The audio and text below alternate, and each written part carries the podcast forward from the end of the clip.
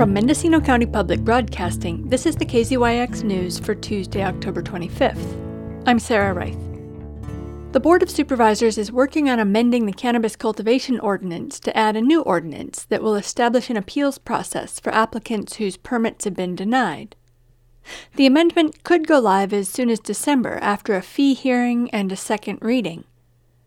The effort to craft the appeals ordinance is taking place concurrently with an attempt to clarify what kind of tree removal cultivators can engage in and what evidentiary standards should be required to prove that they are not damaging the environment by removing trees to improve their cultivation sites. Outside legal counsel is scheduled to bring the tree removal item before a Board of Supervisors standing committee in December. Last week, the full board discussed the amendment that will establish how permit applicants can appeal a denial. Cannabis Department Director Kristin Nevedal told the board that for now, only applicants who never got as far as the portal are being denied. She added that the process of renewing permits has involved a certain amount of correspondence. The only individuals that have been denied um, since the board directive to pause denials until the appeals ordinance has been completed are those who failed to submit materials through the 2021 portal and then a smaller portion of folks who failed to submit in 2021 but were allowed into the 2022 corrections portal and then failed to submit again, they have been denied as well. So, what we're struggling with currently in regards to a lack of response is issued permits that are undergoing re- renewal. So, we have renewals in not in all cases, but in a number of instances taking an incredibly long time because folks will not respond with full application packets in a timely manner.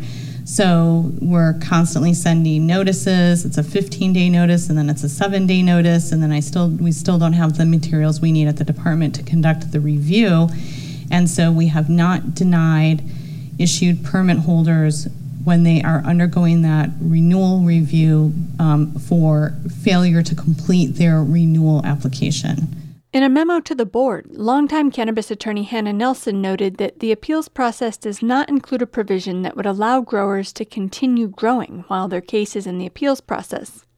She wrote that here we have cultivators that have waited five and a half years for the county to get its act together regarding processing the applications. As such, the appeals provisions should include protections from abrupt termination of their continued right to cultivate unless there's an imminent harm or safety concern to people or the environment.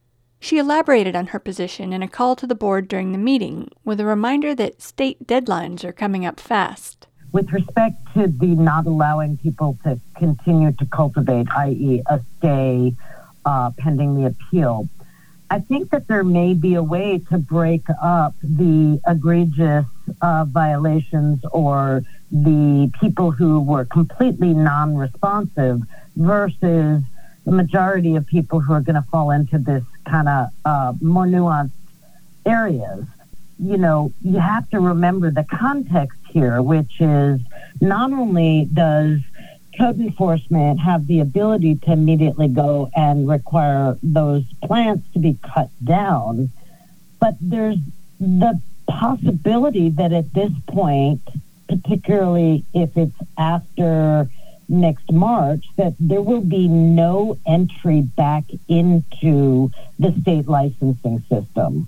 County Counsel Christian Curtis offered an explanation of the balance his office is trying to strike with the ordinance. Uh, one of the things that the board had, had really, I think, um, if I may say, struggled with was the, the question of um, you know balancing the fairness of people who may have you know some pretty good faith bases to the with those that um, may be egregious violators um, but may go ahead and put in an appeal um, merely to be able to extend their cultivation period for some length of time um, while they they're they're able to to go ahead and, and harvest.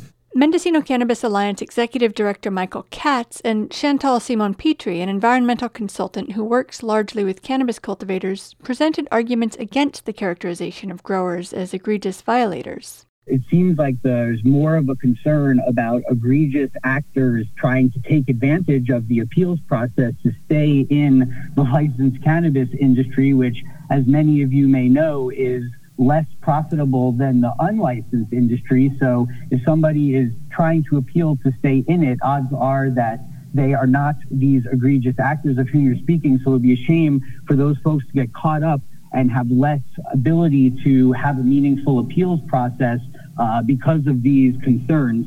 So, on egregious actors, I just say I don't think there's that many out there still involved unless they're really, really not that smart, honestly. Like, they're the, it's not worth it for them to stay in at this point. The question of tree removal is expected to come up in many of the denials and subsequent appeals. Supervisor John Haschak sought clarity on what he called the VegMod issue. I think that any denials based solely on the VegMod issue should probably be put on hold. It would save us a lot of grief in the long run if we did that.